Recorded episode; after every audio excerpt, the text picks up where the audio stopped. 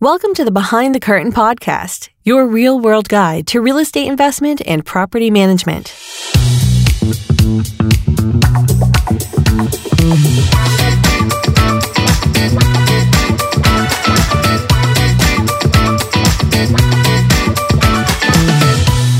A few weeks ago, we spoke with attorney Mike Mitchell about evictions and the current legal situation as the result of COVID 19.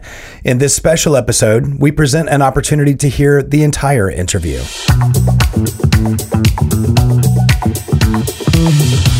This is Mike Mitchell. I'm an attorney here in Memphis, been practicing 31 years, and I help Aaron and Enterprise with all their eviction suits.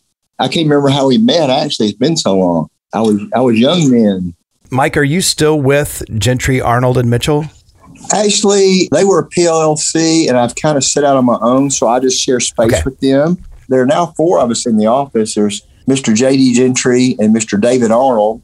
They do probably about 50% bankruptcy work, and the rest is just some other stuff. Uh, Mr. Arnold does some personal injury matters, and Mr. Gentry does a lot of probate stuff. And then I do a little bit of everything. Um, and then we just got someone that's sharing office space with us, a, an attorney named Tony Campbell. And Tony does a lot of bankruptcy stuff. There's few attorneys that do Chapter 11 stuff just because they're very complicated, huge cases, and they're kind of above my pay grade. It's just a lot of information, and I don't care to learn this late in life. So, but she's really good at that. So between between all four of us, though, we can probably do just about everything. That's awesome. And and do you do any sort of like um, assistance with people who are trying to form uh, corporations, LLCs, PLLCs uh, for the purpose of owning and operating real estate? I've done a couple of those. Usually, what I do because Mr. Gentry's more, he does more of that stuff than I am, and the laws regarding incorporation, that kind of stuff, they kind of change on kind of a frequent basis. So I usually just kind of refer people down the hall. Got it. Cool. Yeah. But you've done just about everything. You've done bankruptcy law, you've done domestic law, uh, general civil lit- litigation, as well as criminal misdemeanor and traffic defense in the past. So, would you say that your specialization uh, that you have right now, your focus in law, is mainly bankruptcy? Well, it's kind of it's it's funny. It's kind of changed. I used to do probably about a fourth bankruptcy or more uh, back when the economy kind of tanked about maybe a decade ago. I was probably more like forty or fifty percent, and then of course I started doing eviction trial and doing a little bit of creditor work.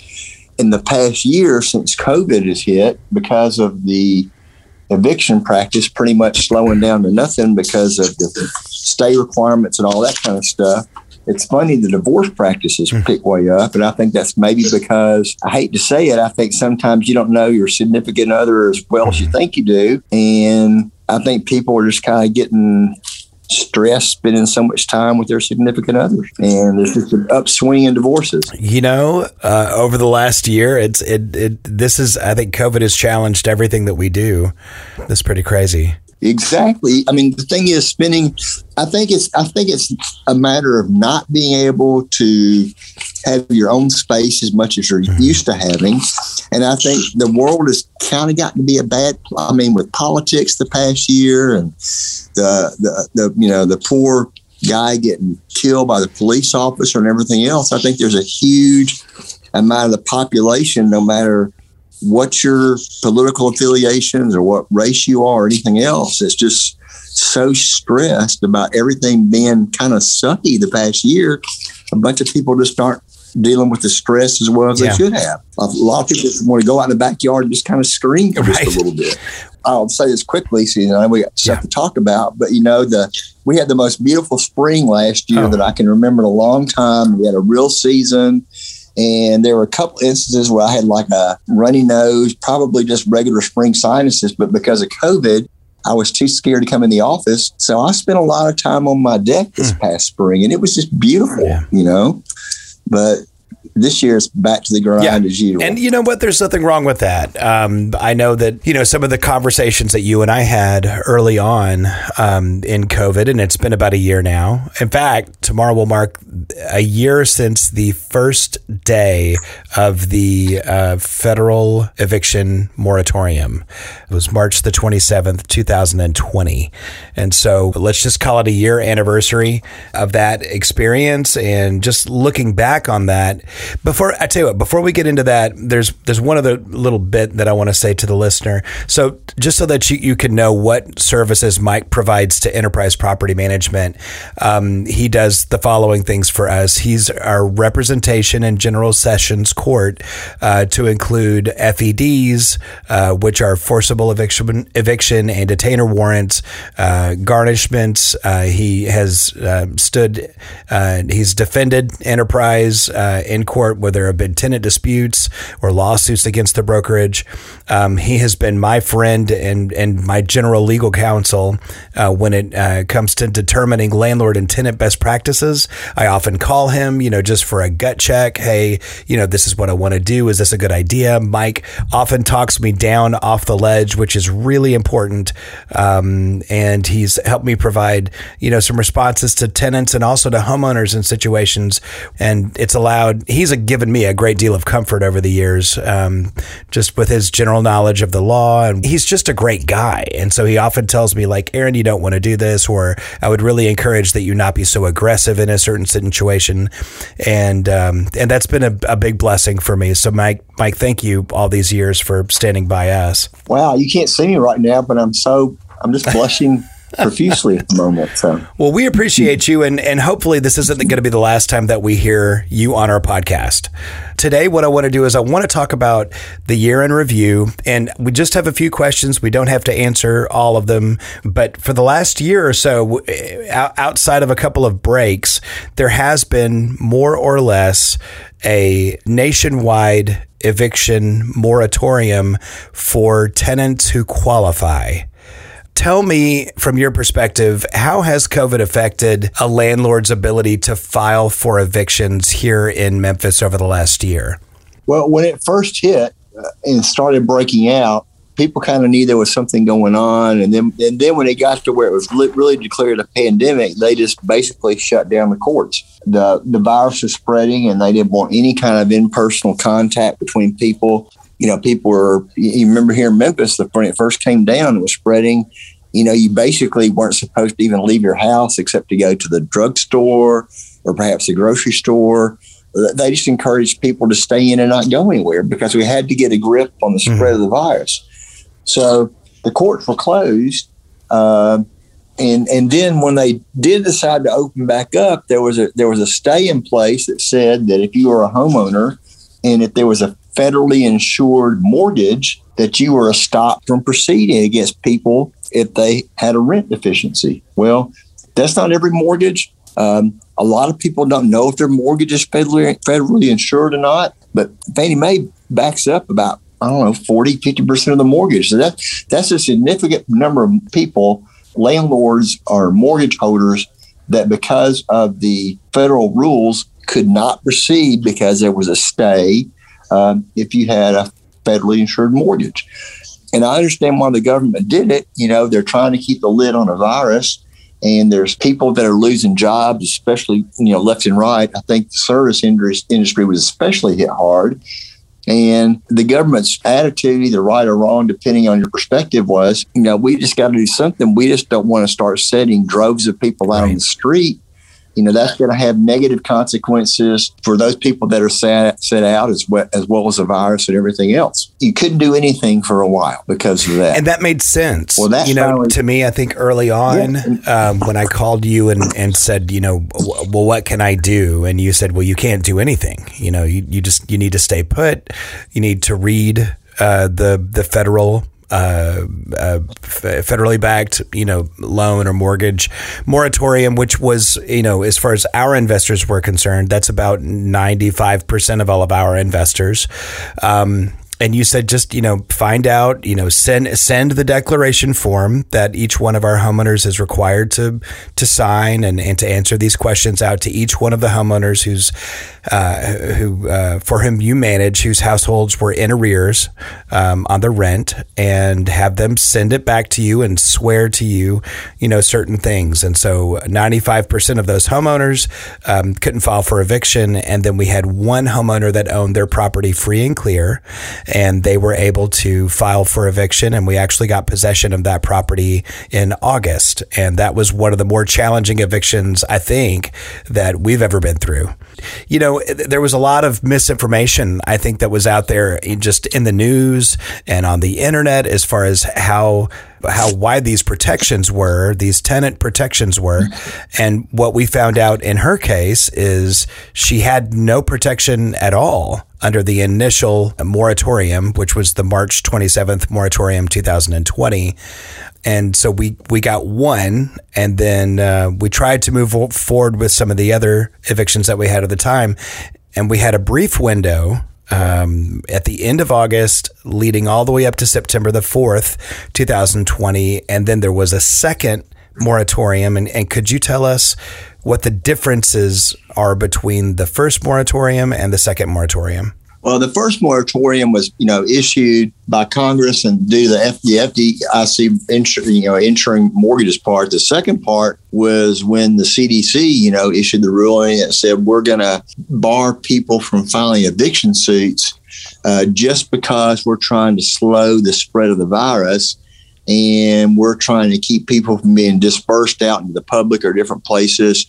Uh, so that was a different reason and the, the law was kind of convoluted because it said you can't evict people for non-payment. It didn't specify whether you could or couldn't do it perhaps the lease is ended. So there were all these restrictions on it. It was just kind of hard. It was hard because nobody really knew.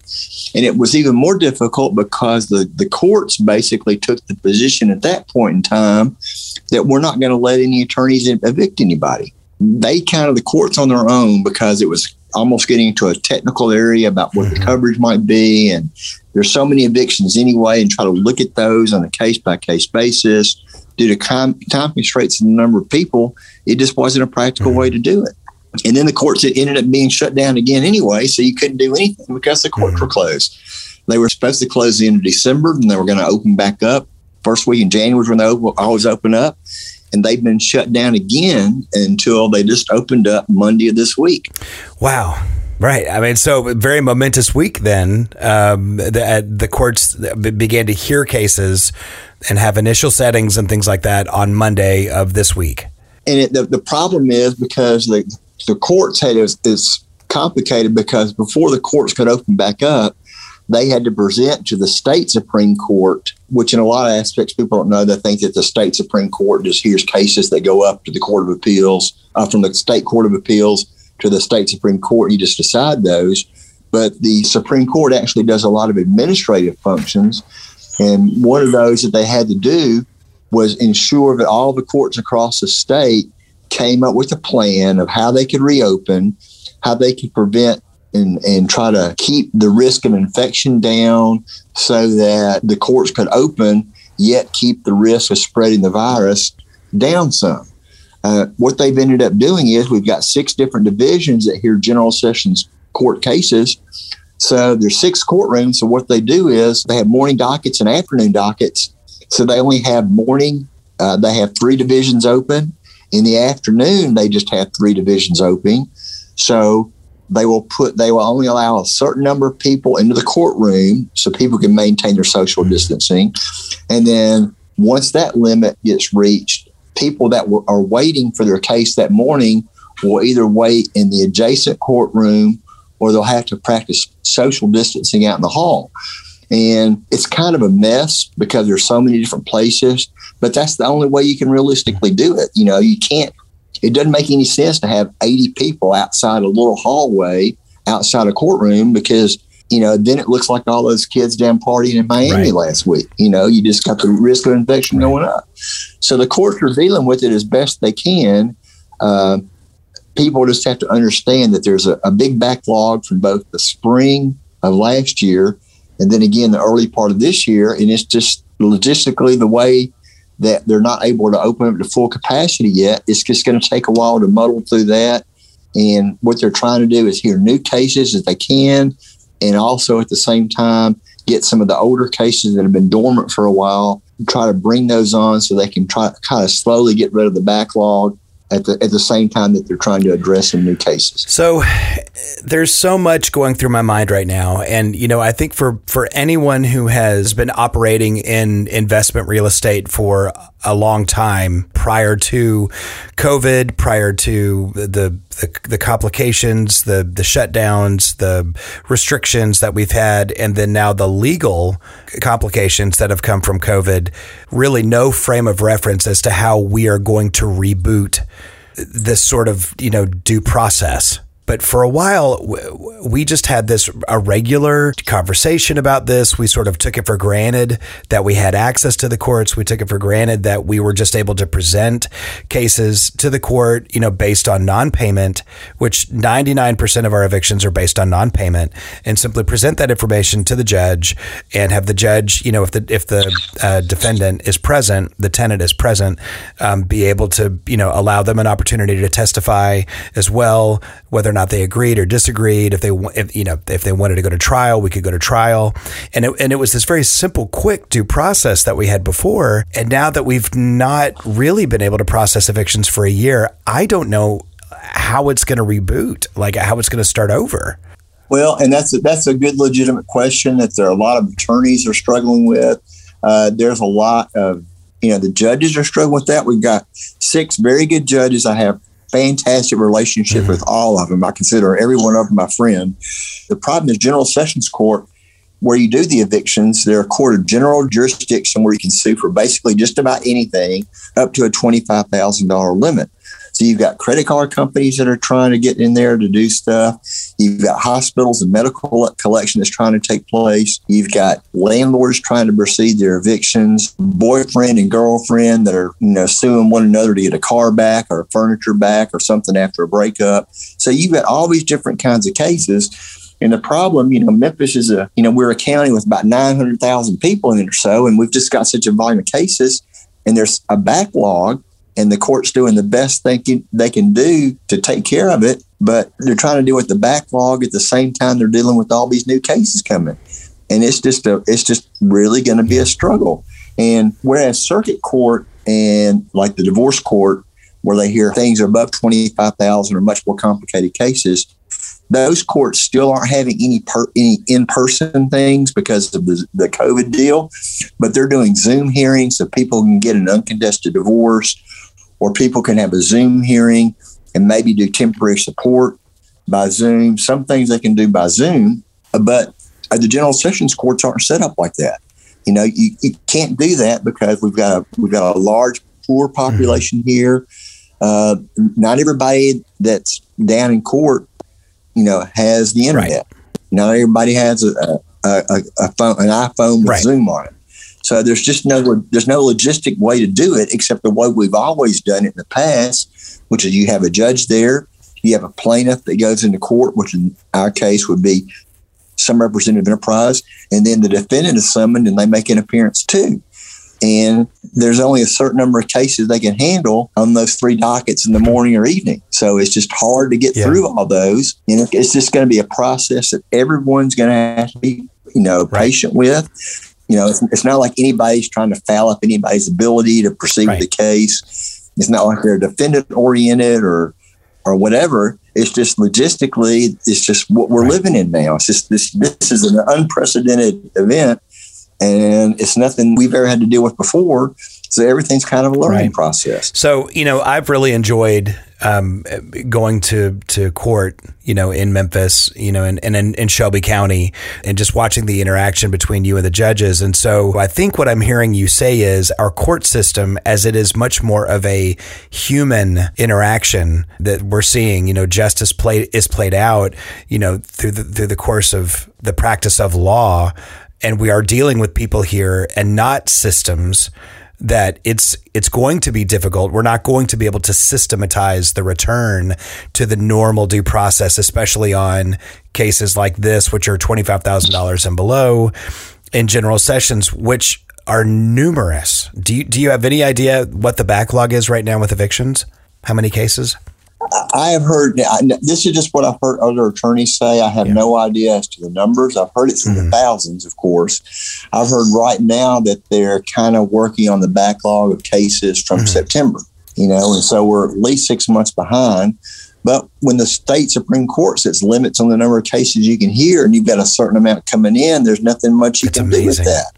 You know, now since the stay has been lifted, uh, and a federal judge has said here in West Tennessee and other places that whatever the CDC tried to do to stay eviction, since that was not proper, that people can proceed. Well, now there's all these tons of evictions mm-hmm. being filed. And when you can only handle so many, whether they're old cases or new cases, you can only handle so many. So, you know, it's just going to be bottleneck for a while. And people, people have told me, well, you know, I can't do anything now. They're so crowded. I can't get a court date. I'm just going to wait a while. And my attitude is, you know what?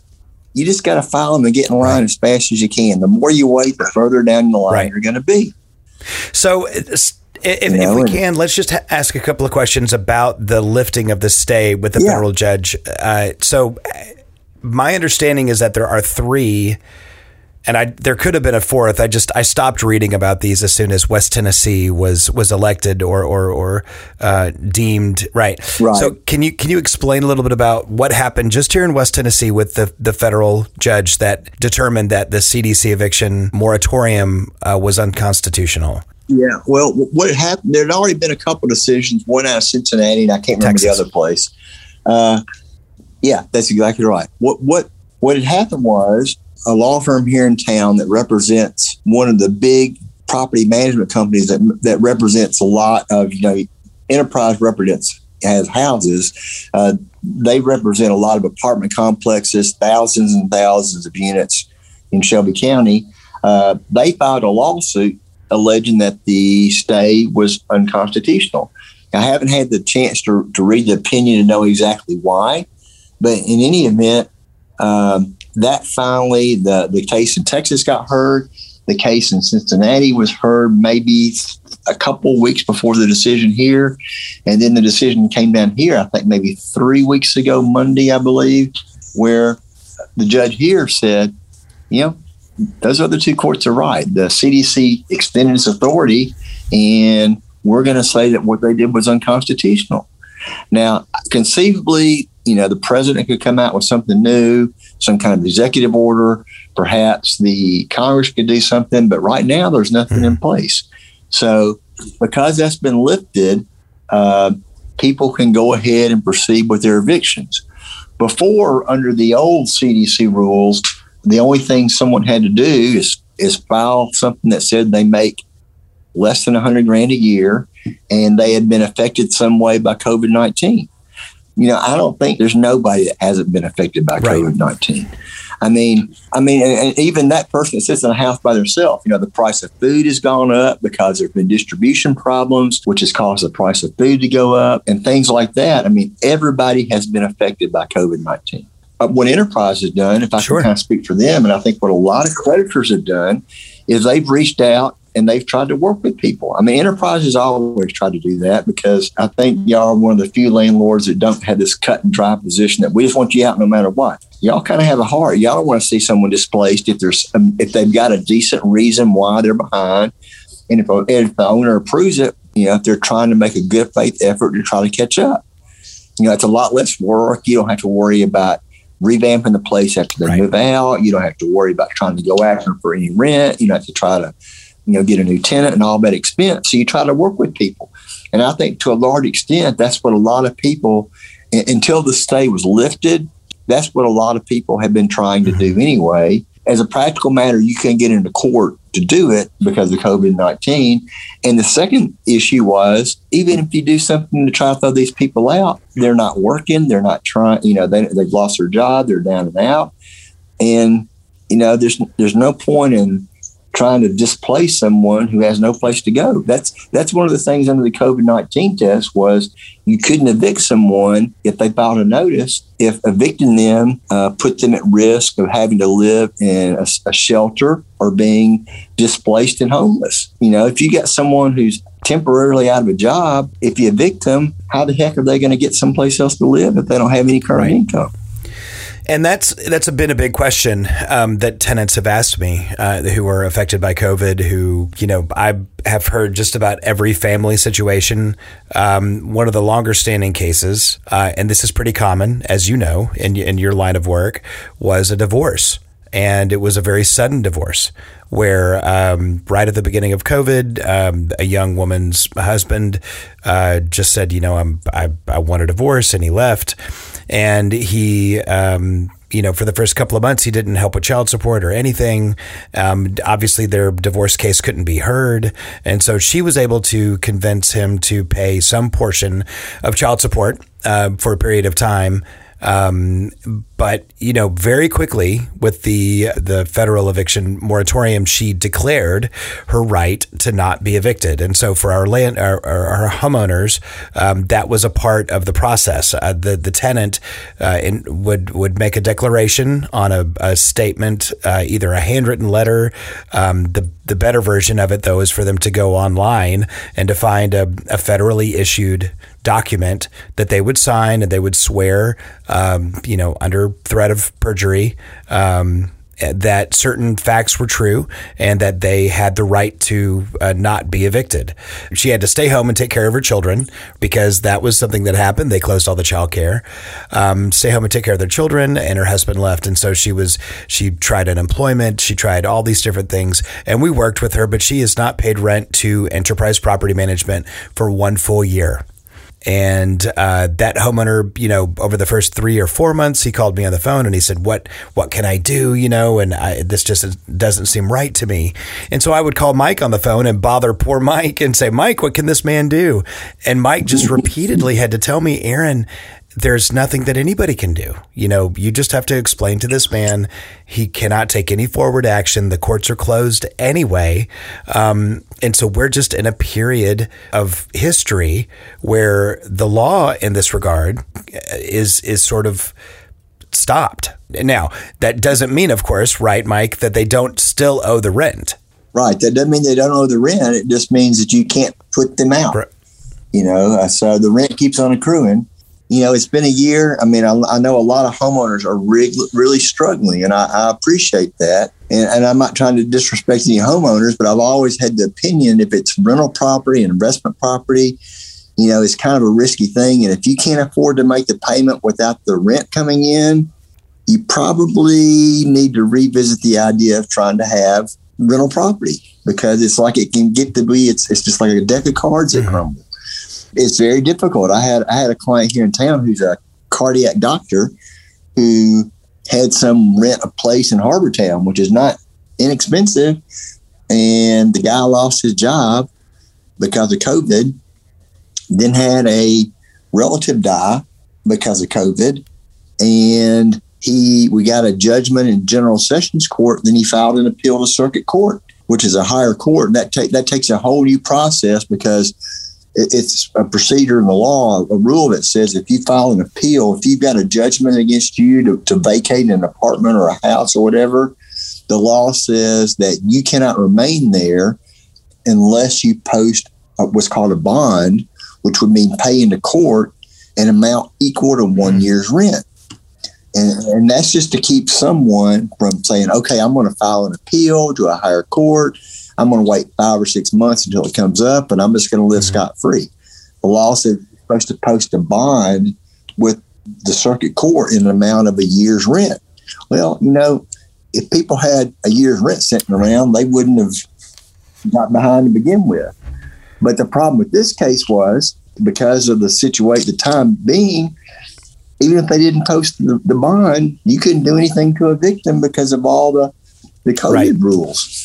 So this poor doctor finally, when the stay was lifted by the federal court, he went in and he got his house back. You know, because the, the amount had just gotten huge and it gets to a point where the rent's so big they never Right. can cure it. Right. And that's, you know, I, I, what I'd like to do is I'd like to uh, just sort of transition us from, you know, the reality of what this last year has been into maybe some predictions about the future. And then also, if you could kind of help me convey to the listener, uh, you know, what a typical invex- uh, uh, eviction um, process is like. Because, you know, for 15 years, like we said, or 14 years prior to COVID, you and I, or you and Paul, you know, here at the office, we would do things a certain way. And if there were no extenuating circumstances, th- the process was the same pretty much every time. You know, they're not very complicated lawsuits. You've just got to, after a while, you can almost do them, you know, with half asleep because they're they're kind of repetitive in what you say. Uh, but when they shut down, it causes all kinds of problems. And the one thing that may change that can give, one thing I saw today, I know for a while the city, uh, through some grant money and that kind of thing, has been trying to work with landlords in a lot of respects to try to cure some of the arrearages, make uh, maybe reduce the amount of behind or the the property owners or whoever can take less than the full amount to allow the tenant to remain in the property and start fresh and try to stay there. And one good thing, like I said, this week was the first week I was back in court. And I was in court this morning, and they have a representative. I didn't hear for sure. It's maybe someone through maybe legal services or maybe the community community development corporation here in town. But they've got they have an actual person here in court uh, that they have money to give away. They're trying to help defendants, and they're trying to work with the defendants and the plaintiffs to try to work to help these people stay in their properties because you know, it, it didn't it didn't really do anything. It wouldn't do anything good for the city if we had five thousand people that were suddenly homeless. Well, and uh, Mike, Yeah, I think it would be so many more than that. well, yeah, I, I was just guessing, but it probably would. I think yeah. that. Like when when I think about how good we've had it, um, you know, we we have. I think 11 uh, evictions that we filed with you over the last two weeks. So we have 11 cases currently, you know, pending, and, and we've got two court dates, April the 9th and April the 30th. Whether or not they actually hear us on those dates, you know, that's when we're on the docket. And so that's great news just to get us started back again but when I think about, you know, one of the one of the reasons why we don't have more tenants in this situation is because Enterprise has actually has a very strict application uh, process, and so we weed out a lot of of tenants before weaker paying tenants, you know, before they ever become tenants with enterprise. And so we're we're very choosy um, we're very very fair in the process. It's the same process across the board. Um, but we've actually done a good thing for our, homeowners um, over the last 20 years in making sure that the people that are in their properties can pay the rent they've got good jobs they've got good credit and they've shown that they have taken care of the landlord and their rent in the past. Uh, so we sort of predict their future performance.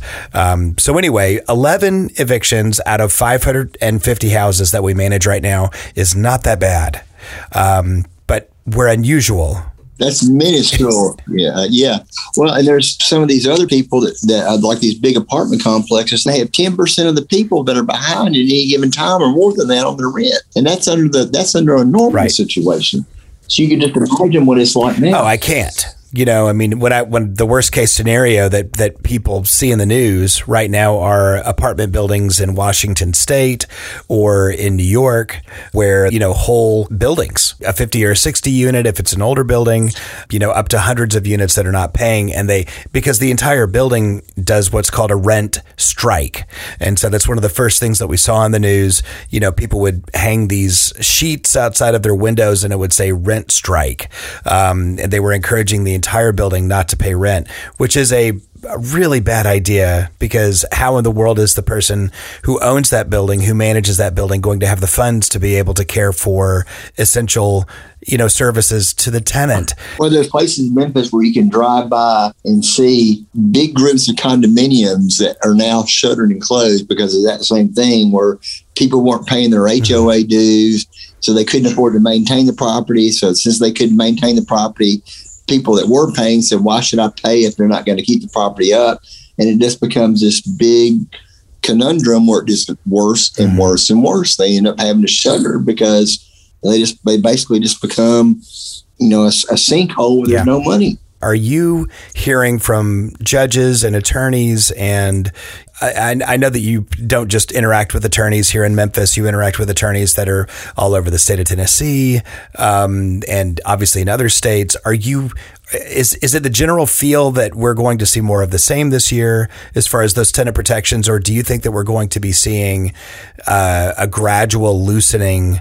Um, as as hopefully people become more vaccinated and, and, and inoculated against the virus, and hopefully they also get back to work in the food industry, hospitality industry, service industry, that we're going to see this federal uh, kind of block uh, on evictions um, sort of loosen more nationwide, not just here in, in Tennessee, but uh, but but more nationwide. Are you are you hearing that, or are you hearing that we're going to see more of the same? Well, I'm I'm hoping that it opens back up and things can kind of sort it back to normal you know, I, I, have my own personal feeling is I have a, I'm a little bit concerned. Like I said again, I, t- I say kids because it makes me feel old, but see those the college people down in Miami mm-hmm. playing and that kind of junk. I, I think just because things are getting better and people are starting to get vaccinated does in no way mean that this crisis is anything close to over. You know, they say it's going to take like a 70% vaccination rate before we start getting herd immunity. My personal thoughts are it's going to take pro- at least until August, if not later, for us to really start seeing some of these things come mm back to normal. And I know they've opened up downtown and restaurants and stay open later and all this stuff. But you see people and governors that are pulling restrictions on people let's back, open back up the economy. At the same time, you see Dr. Fauci saying, you know what, we got to slow down just a little bit. We got a little bit careful. So my personal feeling is that we should kind of ease on the side of caution because we're not going to be out of the woods, I don't think, and everything running back to normal court wise and probably until the fall. And I think it's probably going to take at least a year, if not longer, before the economy gets back to where it was you know, that kind of bites a little bit, but what else yeah. can you do? You know, we're so much better than we were oh, six yeah. months ago. I just don't want us to blow it. You know, there's already been, I, have been so busy this week, I haven't really looked, but, you know, I saw last week there were, you know, breakouts in, in Italy and other parts of Europe. And that's what they're saying is, you know, we got to really yeah. be careful.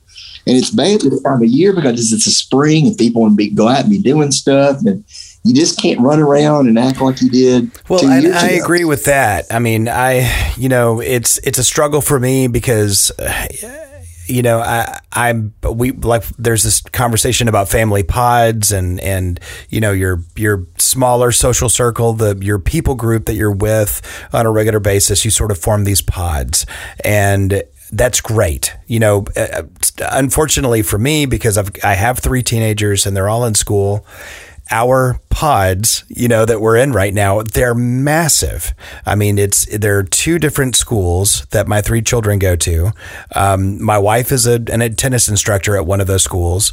Um, of course, I'm in real estate, and we do our best to practice, you know, safe social distancing and and masking around here at the office. But with, then we interact with the public as well, and our office is outfitted with, you know, plexiglass you know windows and and the like. And so and they can only go certain places in the office and I could go on. So we do our best to limit and socially distance and all this but um, but like you said I mean eh, business in particular does require that the public interact.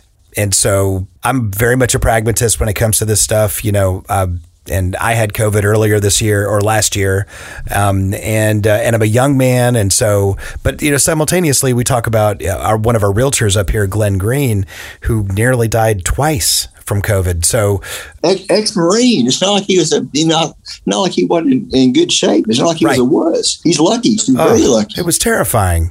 So so I agree with you. I do agree with you when it when it comes to you know COVID that it's very very serious. I think my confusion and probably a confusion for a lot of our listeners is, and, and you could teach a law class on this, Mike. How does the law continue to function, especially with landlord tenant implications, landlord tenant law, in the midst of a scenario where homelessness, you know, and the economic factors that are affecting American families could definitely lead to a worsening of just people's quality of living, you know, here in the United States. I would say that in 2019, if you had the capacity to make money, you were making money. You know, in 2019, we were, if, if you could be successful, you were most likely successful. And in 2020, a lot of that just came to a grinding halt. And so the position that I'm in right now, and then I'll get off my soapbox on this, is I have a job to do right? And my homeowners expect for me to to do my job, and you help me in that process um, to hold our tenants, our residents accountable to pay their rent and also to, to do the other things that they're obliged to do inside of their lease. Um, and when they don't pay their rent or they they break the lease on some level or a clause in the lease that it is is something that we want to pursue the possession of the property we haven't been able to up until last week or this week. What I think you're going to advise me is for the management company and for all landlords across America to keep doing the right thing, right? Keep pursuing the proper response when they're allowed. And of course, it, it depends state by state. In the vast majority of the country, the CDC eviction moratorium still has not been overturned or found, you know, to be unconstitutional. Therefore, they are still bound by those rules. I don't know. I just feel extremely blessed to be in a part of the country where I can pursue possession of the property again. You can, but you've, you've got to temper that with the reality that there's a huge backlog. And as of right now, until the until COVID gets under better control and until the state Supreme Court uh, revisits and relaxes the guidelines on the number of people that can be uh, uh, in, in the courtrooms and those kind of things. Until that happens, there's just going to be a backlog, and it's just going to take uh, more time than it yeah. usually does. And you know, I know it's frustrating, and there's nothing.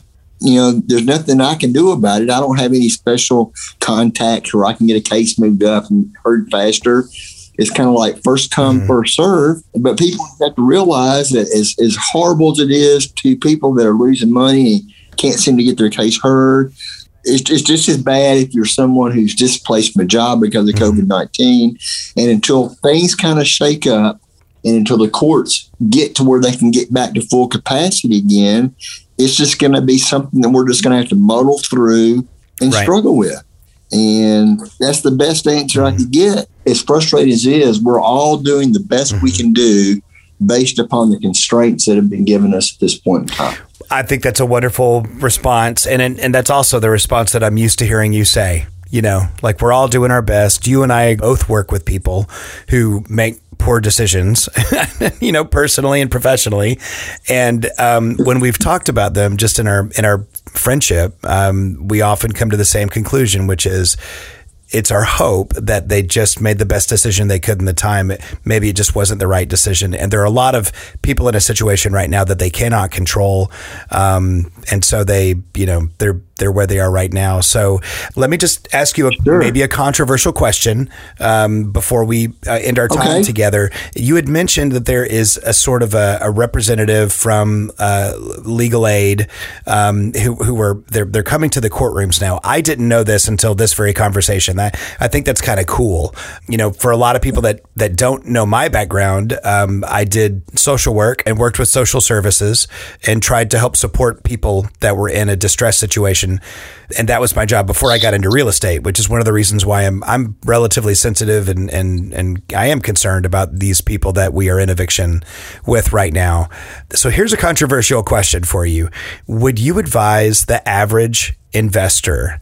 to strongly consider working with that advocate in the courtroom to maintain the residence for the tenant who's behind on their rent and accept a part because I know for a fact that it's not all the rent that they owe. The, the the person the advocate that's in the the courtroom and these funds that are out there they're not going to pay you back everything that the tenant owes you and they're definitely not going to pay you forward. That's going to be the tenant's responsibility. They're going to pay a large portion of their the arrearage but not all of it.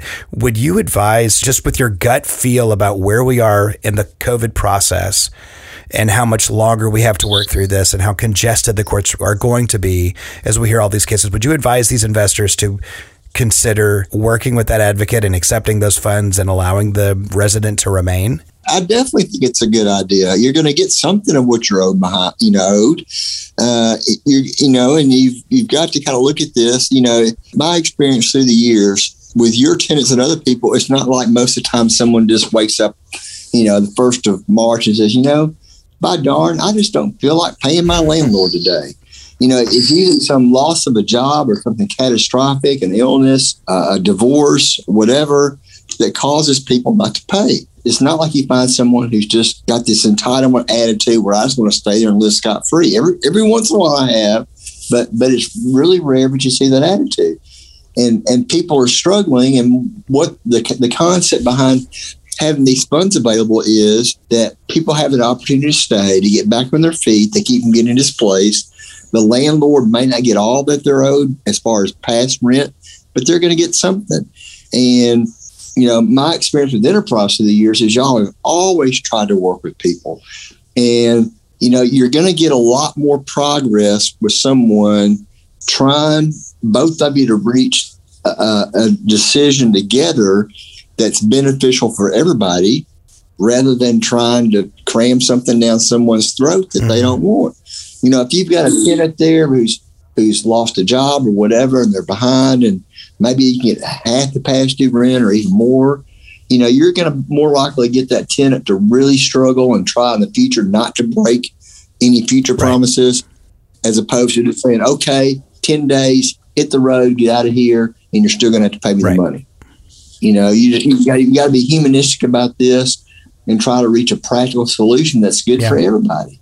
Is it the is it the hundred percent of what you want? No, but it's it's far more likely better than you're right. going to get.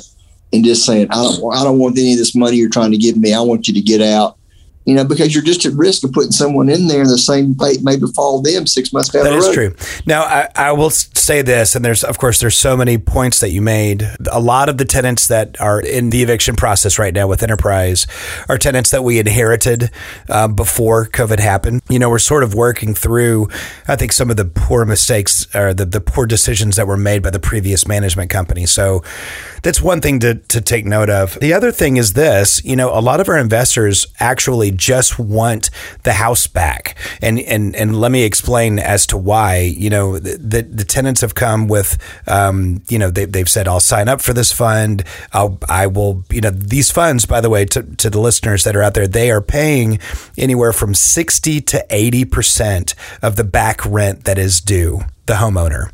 And so for homeowners that are, are content with that. Um, a lot of them are taking that rent and moving forward. What I can tell you is um, there were have been two funds. You know, there was the CARES Act uh, that happened in March of 2020. The CARES Act came with some money. That money was quickly spent, but Enterprise Property Management and and our tenants that were behind, we did receive 60% to 65% of the rent that those people owed. And because we were just at the beginning of COVID, our homeowners were a lot more flexible. Right now, I'm working with a couple of different investment investment groups that own property and they, you know, Mike, as you know, real estate values all across the country are at an all time high. Interest rates are near an all time low. And so, and, and people are really desperate to get into real estate. So a lot of buy investors right now, they're saying, look, I don't want their 6000 their 9000 their $14,000 of rent that they owe me. I just want possession of the property so that I can sell it. So it's actually become, becoming more cash advantageous for them to get the property back. And so, uh, you know, I'm working with with two different camps here, and uh, and I think people are, are definitely doing their best to try to make the best decision, you know, for for for these people.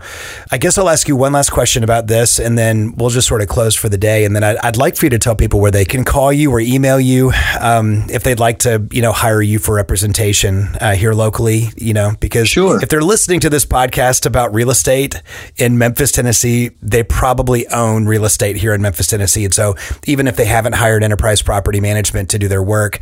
You know, this way they've gotten a feel for who you are, and they know that you're quite capable of representing them um, in all all manner of legal needs. But but I'll ask this one last question before we go.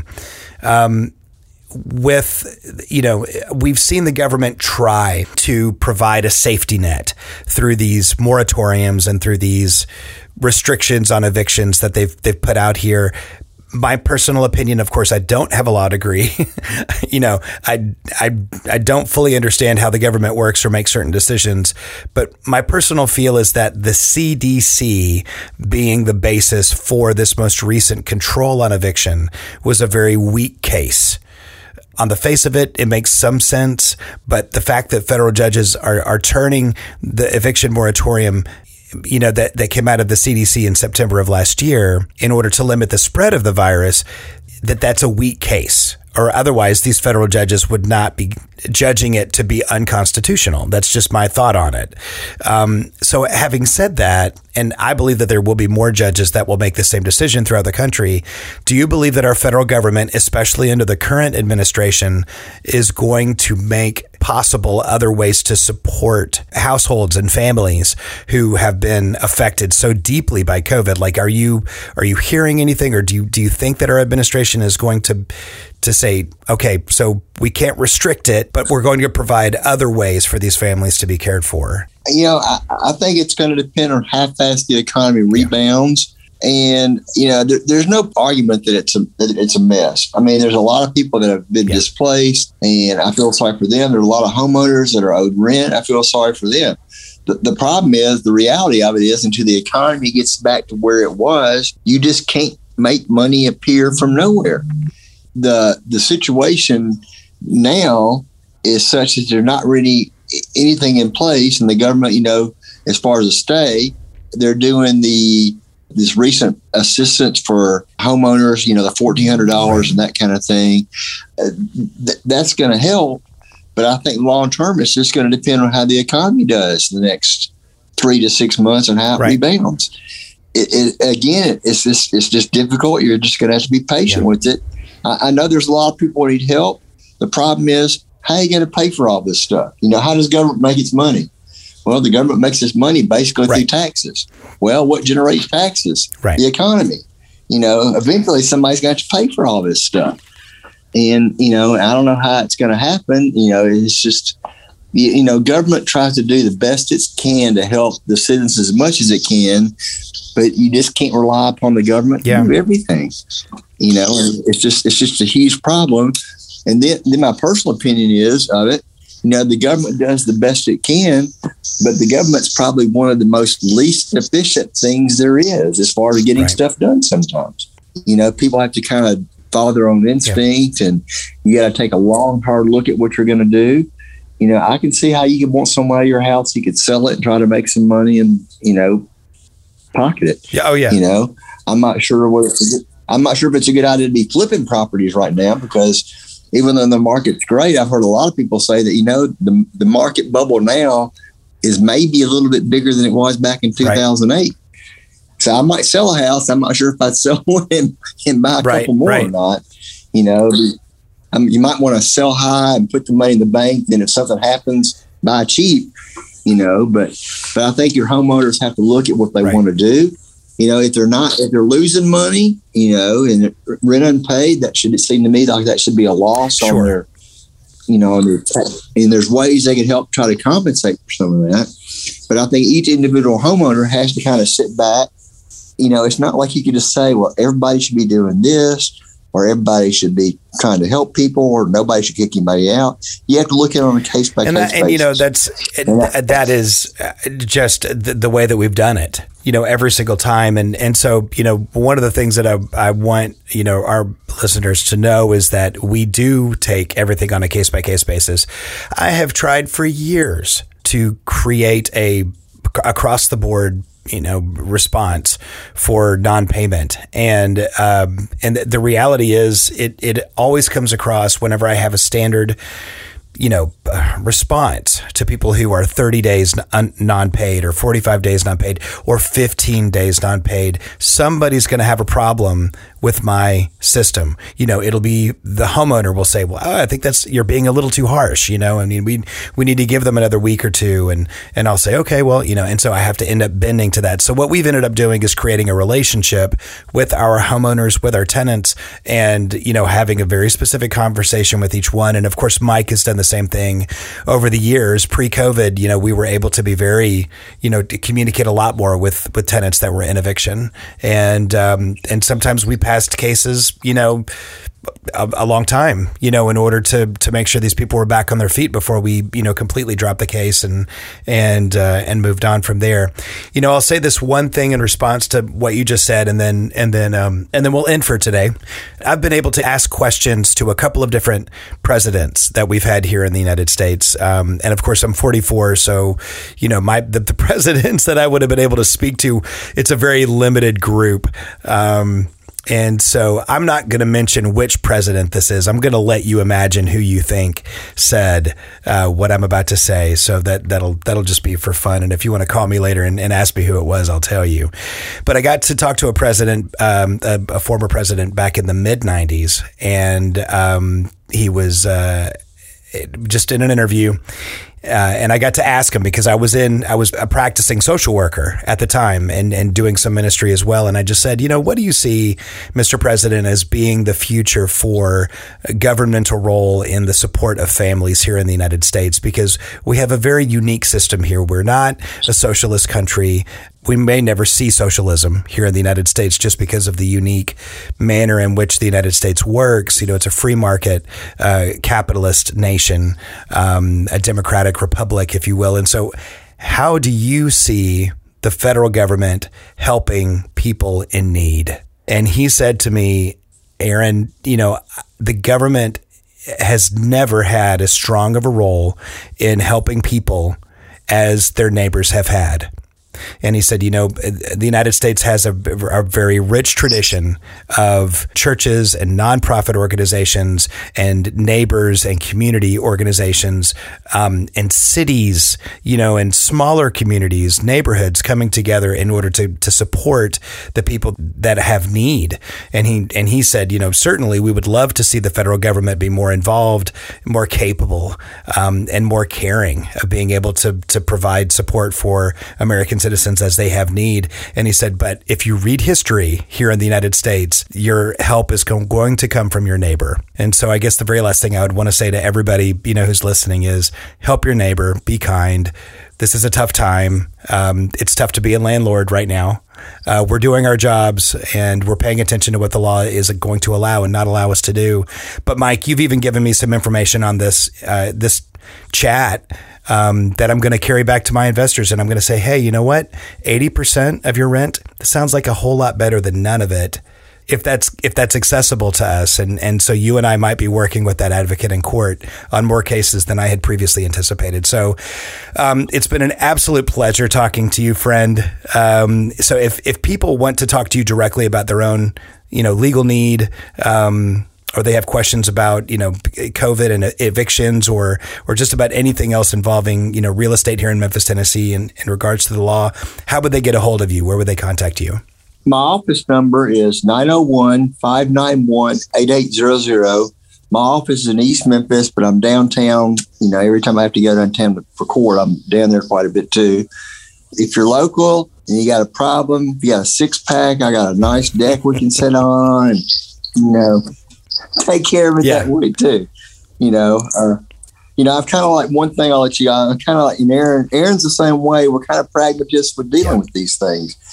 You know, and we're just trying to get from point A to point B in the the most linear fashion we can, without causing all the parties concerned, without without causing uh, any more strife between people if we need to. And I think that's like the president said. That's what yeah. we should do. Is I think is human beings and respect each other.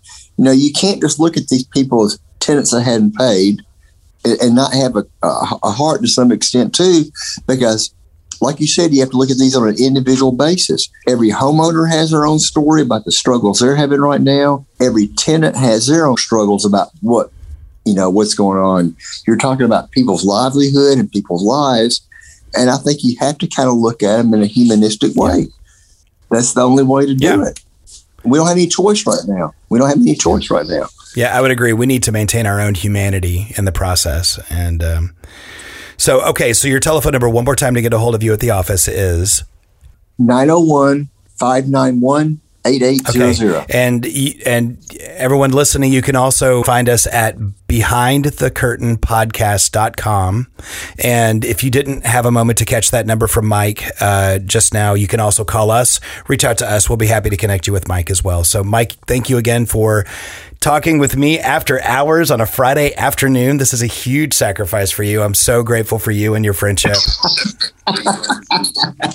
But Aaron has a way of remembering things that pop up at 4.15 on a Friday afternoon whenever I've left the office. So I'm always giving him a hard time about that. But that's the good thing about being friends. It doesn't bother me because I know he's not, he's not, he's not asking something that doesn't have merit to it. So, okay. Okay, thanks, man. I appreciate you. All right, bye. Okay, bye bye. Thank you for listening to Behind the Curtain podcast, your real world guide to real estate investment and property management. Be sure to subscribe at behindthecurtainpodcast.com. And if you'd like to learn more about Enterprise Property Management's real estate services, please visit us on the web at epmrealestate.com. This has been a Sound Ideas Group production for Enterprise Property Management, Inc.